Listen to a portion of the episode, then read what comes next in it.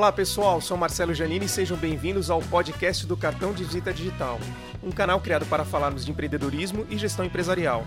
Vou abordar temas relevantes ao universo corporativo e provocar reflexões voltadas para o crescimento profissional. Por isso fique ligado e mantenha-se conectado.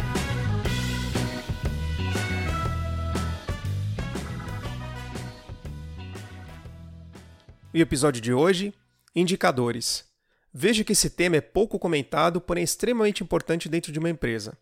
Quando falamos de indicadores, existem diversos tipos, modelos ou finalidades, mas o que precisa ser definido antes de construir um indicador é o que de fato eu quero demonstrar.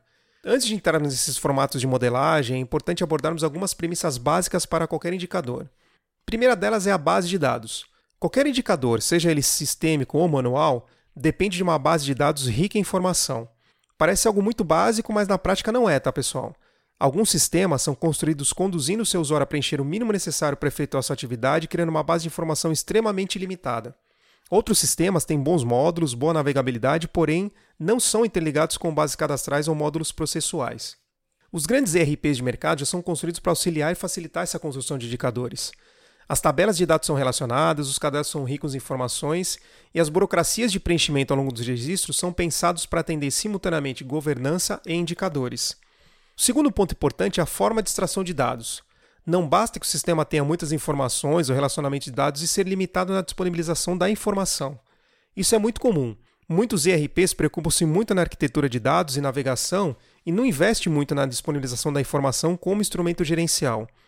Por isso, o termo customização ganhou muita força nas empresas de capital aberto, multinacionais ou que já possuem uma forte cultura na aplicação de controles internos. A customização nasce justamente na necessidade de apresentar algum indicador ou controle gerencial diferente do que o sistema oferece, e a prova disso é a força que Excel ganhou ao longo dos anos. Na deficiência dessa construção de indicadores por parte dos sistemas, muitos funcionários se capacitaram na criação de planilhas que pudessem proporcionar agilidade e segurança em seus relatórios. Aqui claramente já conseguimos perceber vantagens e desvantagens. A vantagem é que Excel é uma ferramenta com inúmeros recursos que proporciona inúmeras possibilidades na construção de um ou mais indicadores.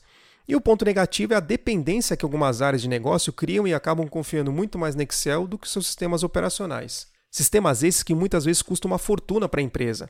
E as informações mais relevantes que são disponibilizadas para a tomada de decisão muitas vezes são feitas no Excel. Quem trabalha ou trabalhou em grandes empresas sabe do que eu estou falando. Quem nunca ouviu alguém comentar: minha planilha não abre, ou que droga, meus links de informação estão dando conflito, alguém mexeu aqui em tudo que eu tinha feito. E para mim, pessoal, o pior de todos eles é quando alguém diz: minha planilha foi corrompida. Nesses casos, pode rezar e se preparar para receber aquela bronca do seu gestor, pois todo o seu trabalho foi perdido. Já por outro lado, mesmo muitas vezes você não tendo o melhor formato de indicador, os sistemas oferecem essa segurança em função da estabilidade do seu banco de dados. De forma resumida, nesse sentido, ficamos entre a cruz e a espada. Eu volto então no ponto inicial do podcast com a dúvida: o que de fato eu quero demonstrar? Quando se cria um indicador sem muita clareza do que você pretende transmitir, o risco de tornar-se uma atividade sem efeito na companhia é gigantesco. Eu já me deparei com áreas que geravam relatórios extremamente robustos, cheios de gráficos e automações, porém com pouca objetividade. Quem começa a construir indicadores precisa sempre lembrar de um ponto importante. O indicador é uma pontuação ou uma métrica que precisa ter um significado específico para a gestão da empresa.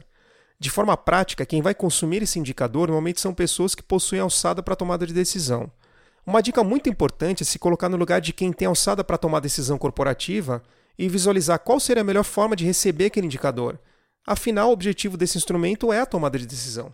Muitas companhias referenciam esse instrumento como uma sigla universal que chama de KPI, um termo em inglês que significa Key Performance Indicator.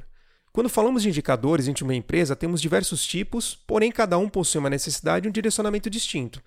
Nesse contexto, podemos ter indicadores de desempenho para avaliar performance de colaboradores, indicadores financeiros para mitigar riscos e descobrir oportunidades, indicadores de qualidade muito voltados para linhas de produção e redução de custo, indicadores estratégicos voltados para análise de mercado, indicadores de SLA, que é o Service Level Agreement, que mede o nível de entrega voltado para prazo, escopo e qualidade.